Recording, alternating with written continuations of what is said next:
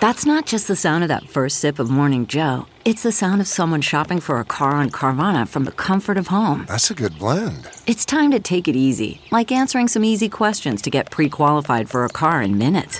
Talk about starting the morning right. Just like customizing your terms so your car fits your budget. Mm-mm-mm. Visit Carvana.com or download the app to experience car shopping the way it should be convenient, comfortable. Ah.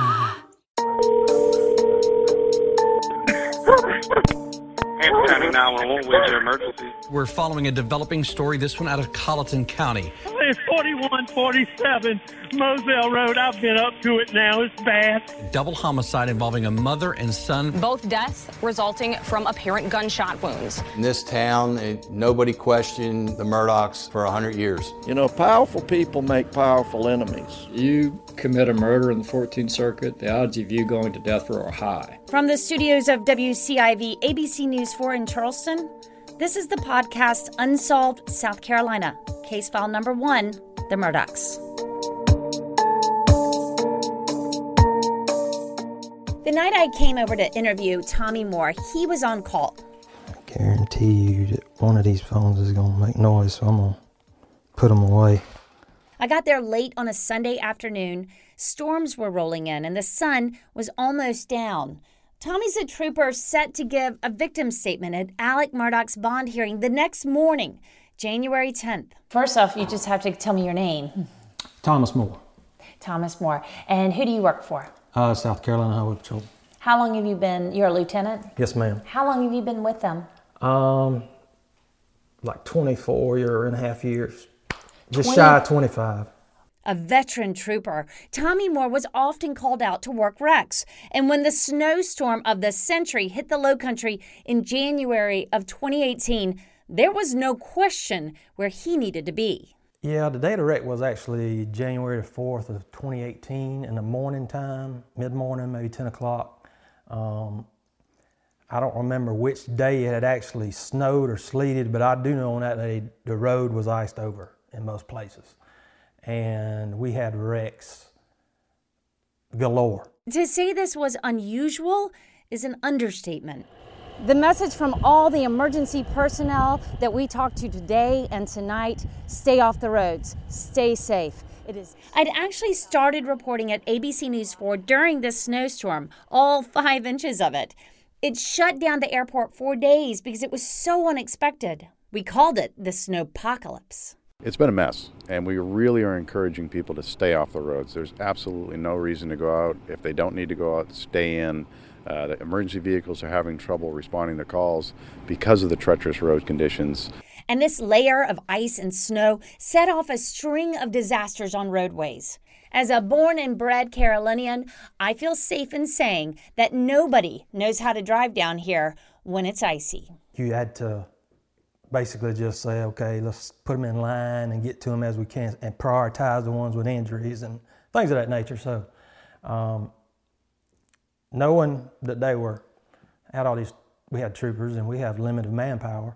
Um, all the lieutenants went out to help, and the closest wreck to me happened to be on uh, SC 70 near Shillingsbridge Road. It was an overturned vehicle. So somebody had flipped on the ice or the snow? They had uh, slid across the ice, run off the road, hit a ditch, and uh, overturned. So you had come out there to assist, basically? Uh, to work the wreck. Um, the gentleman was not injured, but uh, I went out to actually work the wreck itself. I got all his information at some point. We had a discussion, and I made sure he was not injured, and I found out which towing company he wanted to use, and made sure they were called. And I went back to my patrol car, and sat down and began to look at his license, registration, all that information to put on the wreck report itself to fill out. And um, the next thing I knew, I just felt a big jolt.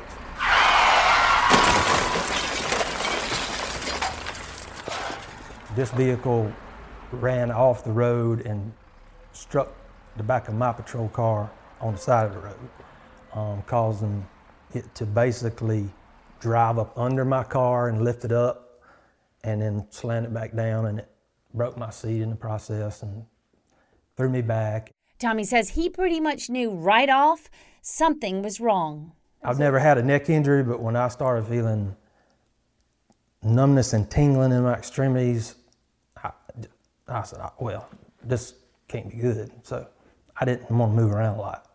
He says he did eventually get to a hospital, but the diagnosis and therapy was for a sprained neck. Tommy says it just didn't fit the pain he was having. At some point in the situation, things were not getting better, they were getting worse. And so I just chose, I said, look, I'm going to the doctor. If they want to prove it, I'm going to just seek out my own medical care. And if I have to pay for a doctor's visit, I have to pay for it. That's when he told me I had several issues with my neck, discs wise, some fractures, um, and that I needed surgery basically now. Tommy had been walking around with a broken neck for months. His health insurance ended up paying for the surgery. Because they knew it was a work injury. They knew, apparently, it was relayed to them that it was something that needed to be done immediately. At C5, they put in a metal uh, disc. Uh, they actually um, fused C6 and C7 together and put in a metal plate. They had to basically put Humpty Dumpty back together again. But this surgery, it wasn't cheap. Luckily, my health insurance was nice enough to step in and say, we understand the situation and we will pay for it, but it's technically not our responsibility, but we would want to be reimbursed. So obviously I knew I had to get attorneys involved. Tommy needed a good personal injury lawyer, and his buddy, well, he said he knew the best. When you brought Alex Murdaugh into your case and the workman's comp lawyer as well, um, why did you need their services? Well, I mean, I was hit by a car on duty. Um, I was not being given the proper medical care. I mean, I, I don't think there anybody involved in this would would disagree with that. Um, I knew I was hurt. I was listening to my body. I was hurt worse than a sprained neck.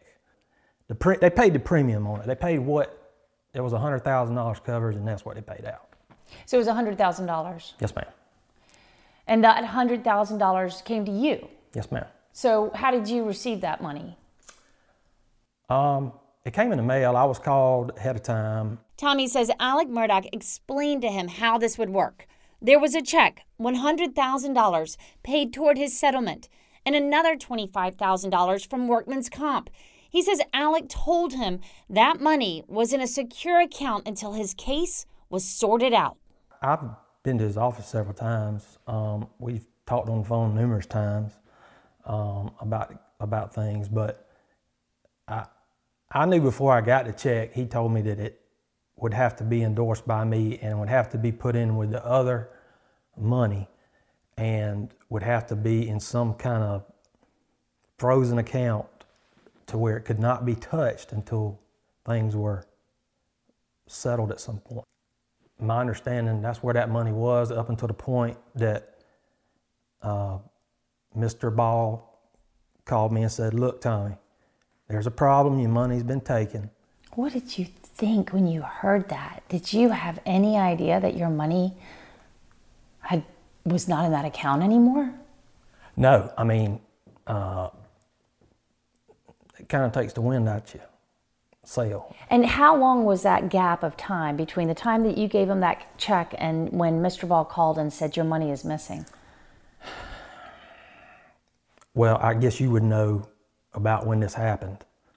It was probably a week before it came out into the public. And that would have been back in the fall of 2021. I got a phone call and they they told me, look, this is what happened and this is what we're going to do. And at some point, I had to be interviewed by SLED because of this, and there was paperwork that had my name on it where it was moved somewhere else that I didn't sign. It wasn't my signature. I gave some signature samples and uh, it wasn't even close to my signature. So, so somebody forged your signature. Yes, ma'am. And you don't know who that was. You don't know if it was Alex Murdaugh, but you know that you didn't sign that paperwork. Uh, I don't know who actually physically signed it. I do know that uh, Mr. Murdaugh took that money and put it in another account. he, I know he did that. Unbeknownst to me, it was gone the day I gave it to him. It went somewhere else. And so went Alex Kahn, according to the prosecutors. Announced the week before Thanksgiving, the state grand jury now had enough to indict Alex Murdaugh five times over on 27 charges. In Tommy's case, prosecutors say Alex had a check drawn for $125,000. According to the indictment, the money went from his law firm, PMPED client trust account into a Bank of America account that Alex Murdaugh set up called Forge. From there, prosecutors say Alex used Tommy's settlement money for his own personal expenses, like overdraft fees, cash, and checks written to unnamed associates. Prosecutors say Alex set up the Forge account to mimic the real Forge Consulting, a firm that's well known in these parts for handling structured settlements like Tommy's. But let's go back. Remember, this is the same named account prosecutors say Alex used to steal $4.3 million in the 2018 settlement case of his late housekeeper, Gloria Satterfield. Gloria died as a result of a trip and fall accident at the Murdaugh family home. We devoted episode 7 in this podcast to her case. And in October 2021, a month before the first state indictments, prosecutors told the judge they were following the stolen money trail Alex allegedly left behind. He had been carrying a $100,000 credit card balance for months. That gets paid off. He writes 300 and some odd grand to his father. He writes a check for 610 grand to himself. He writes a check for 125 grand to himself. But it only foreshadowed what's to come. This is the tip of the iceberg. Uh, it is uh, this is an ongoing investigation, and I think there's going to be far more that we will reveal as we review these records. Truer words never spoken. It was enough ammunition to keep Alex locked up, and that's in October. Drew Tripp, our podcast producer, took a good look at these indictments. Alex Murdaugh has been hit with 15 indictments from the statewide grand jury since November 2021. The indictments spell out more than 70 felony charges for Murdaugh. Each charge is related to his alleged financial crimes, including fraud, money laundering, and forgery. The charges span at least 11 years and more than a dozen reported victims. State investigators believe Murdaugh has stolen at least $8.4 million from former clients in that time frame, and that's what we know about so far anyway. Each new round of indictments has gone a little farther back in time, showing the progression of Murdaugh's alleged schemes along the way. The earliest cases date back to 2011, Prosecutors say Murdaugh back then was writing checks from his former law firm's accounts, pretending the money was for settlement payouts. However, Murdaugh was supposedly making those checks out directly to Palmetto State Bank in Hampton and would use the checks to buy money orders from the bank. The indictments claim Murdaugh would then have those money orders made payable to a family member, other client accounts, and business associates. Then the money would be used to pay off debts, loans, or just for personal benefit. None of it going to the clients. Prosecutors say Murdaugh eventually shifted to the now well known Forge scheme we've mentioned a few times over the last several months. If convicted on all the charges related to these alleged schemes, Murdaugh could face hundreds and hundreds of years in prison. Here's how South Carolina attorney Justin Bamberg puts it. When we spoke in January 2022, Bamberg was already representing eight clients who suspect they've been caught up in Alex Murdaugh's alleged fraud schemes. Only two are counted in the indictments as of yet. What we've come to find out is that um, there was Satterfield at least a decade before there was Satterfield. And individuals uh, started reaching out about uh, their missing money. And, you know, there's a lot of allegedly stole. It was, there's no allegedly stole. Alex stole people's money. People trusted him uh, clients trusted him and he stole from them, period. I think uh, his own lawyer said during the bond hearing uh, something to the effect of, yeah, Alex, Alex stole. Um, you know, and it, it's the further, uh, the further we've dug, the more depressing it actually is, uh, especially when you hear some of the stories from uh, some of the victims of Alex misdeeds. What shocked you?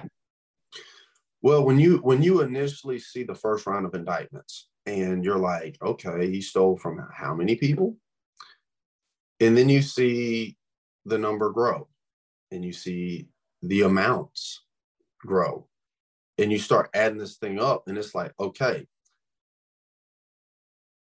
it passes the point of unbelievability it's he just didn't care and you know one of my clients in particular uh, one of the the most disturbing things that i've seen um was the case of hakeem pinckney hakeem was deaf he was also a student at the South Carolina School for the Deaf and Blind, where he had a perfect attendance and was even Student of the Year. But in 2009, Hakeem's life takes a tragic turn after a car accident with his mother, his sister, and his cousin.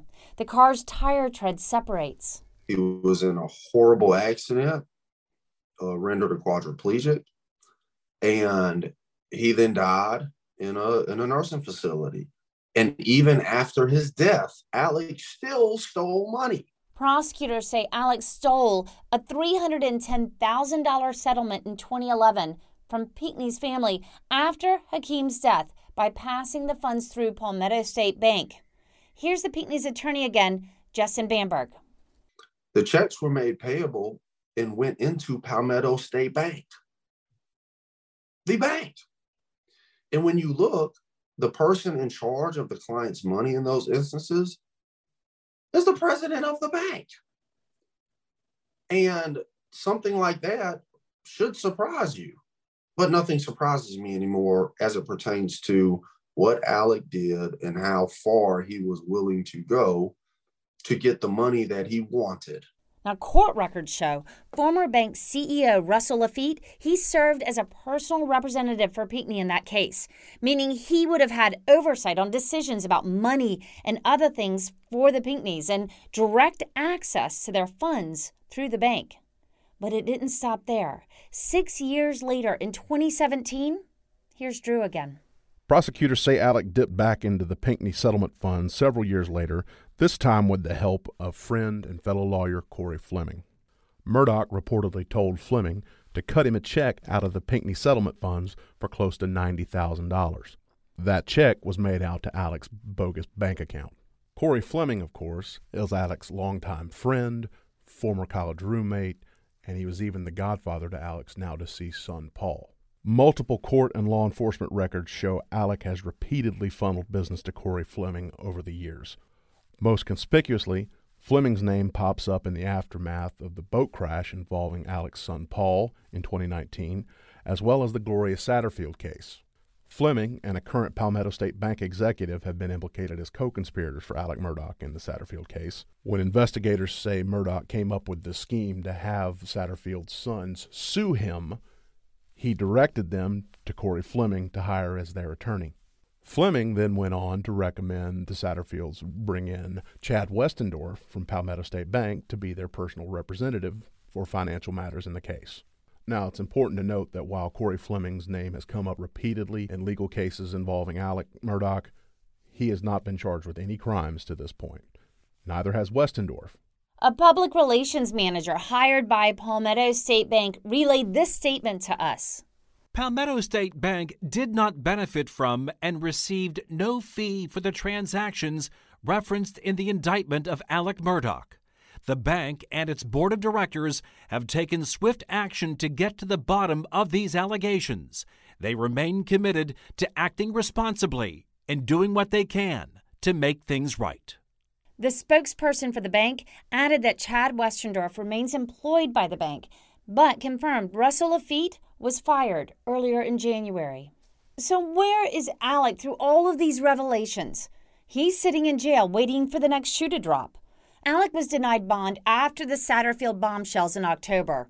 In December, his bond was set at $7 million by Judge Allison Lee. Now, she's the new judge. She's overseeing the state grand jury in these indictments. When Alex tried to get his bond reduced, prosecutors asked alleged victims to speak at the hearing. But that's easier said than done when the Murdaughs are involved. Here's State Prosecutor Creighton Waters at the bond reduction hearing for Alex Murdaugh. We've had people tell us that they faced a backlash. We've had a, a victim uh, be called a snitch. We had another one who said over and over again that he's not worried as much about himself, but if he comes forward, what's going to happen to his wife and kids?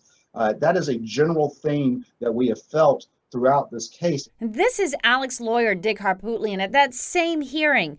He tried to shoot down the prosecutor's argument. Your Honor, I think it's important to understand a couple things. Mr. Waters, for instance, uh, says some there this family's so influential in Hampton County. The family's not charged. The guy sitting sitting in front of you in the jail with the mask on is the only one who's charged with anything. He's not Don Corleone. There's not some mafia family out there. If there is, then I challenge Mr. Waters to indict him. If somebody's been threatening his witnesses, they need to be indicted, not come in front of you and make these hyperbolic statements about family influence and snitch. Secondly, um, if in fact there's somebody out there in some way interfering with his investigation, then he needs to indict him. That's what he's got a grand jury for. But the one victim who did come face to face with Alex at his virtual bond reduction hearing, here's Trooper Tommy Moore just 24 hours after he spoke to me. I hope he does have money because he needs to pay some people back. Um, but clearly, he's a financial threat. He can get out here tomorrow. He may not con me or you or somebody else. He gonna con somebody. He's he's got a way of getting money. He's not dumb. And you know, as far as uh, he's a financial threat, in my opinion, physical threat as well. Would I be surprised if if he or somebody related to him showed up at my house with a gun? Absolutely not. Um, I think there's enough questions that his bond does not need to be reduced because all of a sudden, uh, Earl, Mr. Murdaugh don't have no money. Well, guess what? I don't either. I can't pay my medical bills. And I'm going to be forced out of this job because of my injury. And frankly, I wouldn't even be here now if I didn't have bills I have to pay. And that has to be done because that money was blatantly stolen from me. Uh, that, you know, people can argue who did that, how did that, but I can tell you right now, the check was put in his hand. I don't have anything personal against Mr. Murdaugh. He's a likable guy. But the fact of the matter is, he's been so nice to me and uh, so welcoming and helpful to me that if he's going to steal the money that I need to pay my own medical bills to survive financially, he's going to steal from anybody. Judge Lee held Alex Bond at $7 million. So far, the alleged fraud goes back 11 years. Is there more prior to that? It can be tough to find out. Here's Justin Bamberg again. So a lot of files are not electronically accessible. Um, as far as law firms go, uh, we're not required to store files for eternity. Okay, there's a set time limit there after which you can actually destroy the entire file. Um, with the banking records, banks do not have to store files indefinitely. There's a set time there as well. So I think you're going to be limited in terms of how far back you can go. As for Tommy, he's still waiting for his full settlement. He showed us a statement from Murdaugh's former firm, PMPED, that confirms the law firm sent him a check for $38,000. That's less than half of the original $100,000 settlement total. So they're asking for attorney fees. Yes, ma'am. For who? Um, well, I, the way it was put to me was the lawyer handled the case and there was lawyers' fees that were incurred and I had to pay lawyers' fees. And this attorney is Alex Murdaugh. Yes, ma'am. Who stole your money. Yes, ma'am. And now they want you to pay his attorney's fees. Well, I don't know that they want me to. I, I just know that I've been told that regardless of what he did with the money, there was still, he was still responsible for securing the case and, and working on the case. Tommy says he'll fight the law firm over those attorney's fees and get every cent signed over to him. Meanwhile, he hopes Alex stays safely behind bars as these indictments roll in. It's obvious that I've obviously got involved with an attorney that has made some illegal decisions and he's very smart. So my concern for the court is if you let this gentleman out, you ain't gonna see him again because he's gonna be gone. And I'm sure he has money somewhere, or he'll get it from somebody else. If he didn't get like got it from me, he'll get it from somebody else. I mean, it's he's not a dumb person. You're talking about an intelligent guy who is committing crime. So that's something hard to stop. Nor was it stopped until now. Elaborate cons that prosecutors say went on for at least a decade. Millions of dollars allegedly stolen from folks like a young quadriplegic, a state trooper with a broken neck, and a widower left to care for six children. To name just a few. People distracted by life changing events who turned to Alex for help. So, what did Alex allegedly do with all that money? I asked Bamberg. You know, another question Do you have any idea what Alex did with this money? I know that's a long shot, but are y'all looking at where that money went?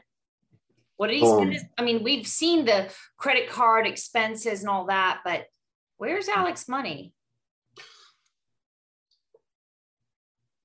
I have been racking my brain to try and come up with ideas about where the heck did all of this cash go? Because, see, the other thing you got to keep in mind is it's not just stolen money. On every single case, there were very, very, very good legal fees generated. So not only did you get paid, you then stole even more. And where did it all go? He's a financial threat, my opinion, physical threat as well. Would I be surprised if, if he or somebody related to him showed up at my house with a gun? Absolutely not. Unsolved South Carolina was brought to you by me, Anne Emerson, along with producer Drew Tripp and editor Daniel Michener. Original music by Maxwell Harrison.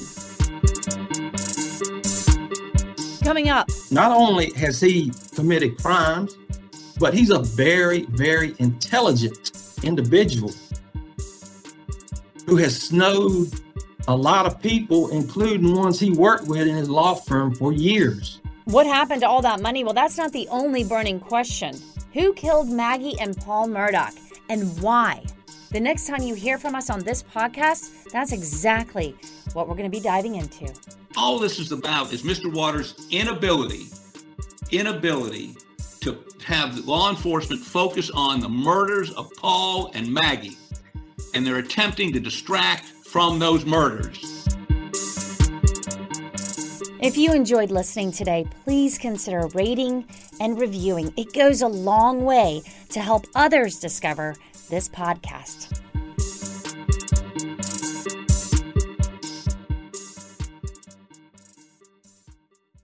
Audible is the destination for thrilling audio entertainment. Allow your imagination to be piqued by stories that are brought to life through captivating sound design, eerie soundscapes, and dynamic performances. As an Audible member, you'll be able to keep your heart rate up month after month because you can choose one title a month to keep from the entire catalog, including the latest bestsellers and new releases. If you're in the mood for a shocking psychological thriller, check out None of This Is True by Lisa Jewell. Embrace brand new exclusive thrillers from best-selling authors who are guaranteed to keep you gripped. New members can try Audible free for 30 days. Visit audible.com slash thrill or text thrill to 500 500. That's audible.com slash thrill or text thrill to 500 500.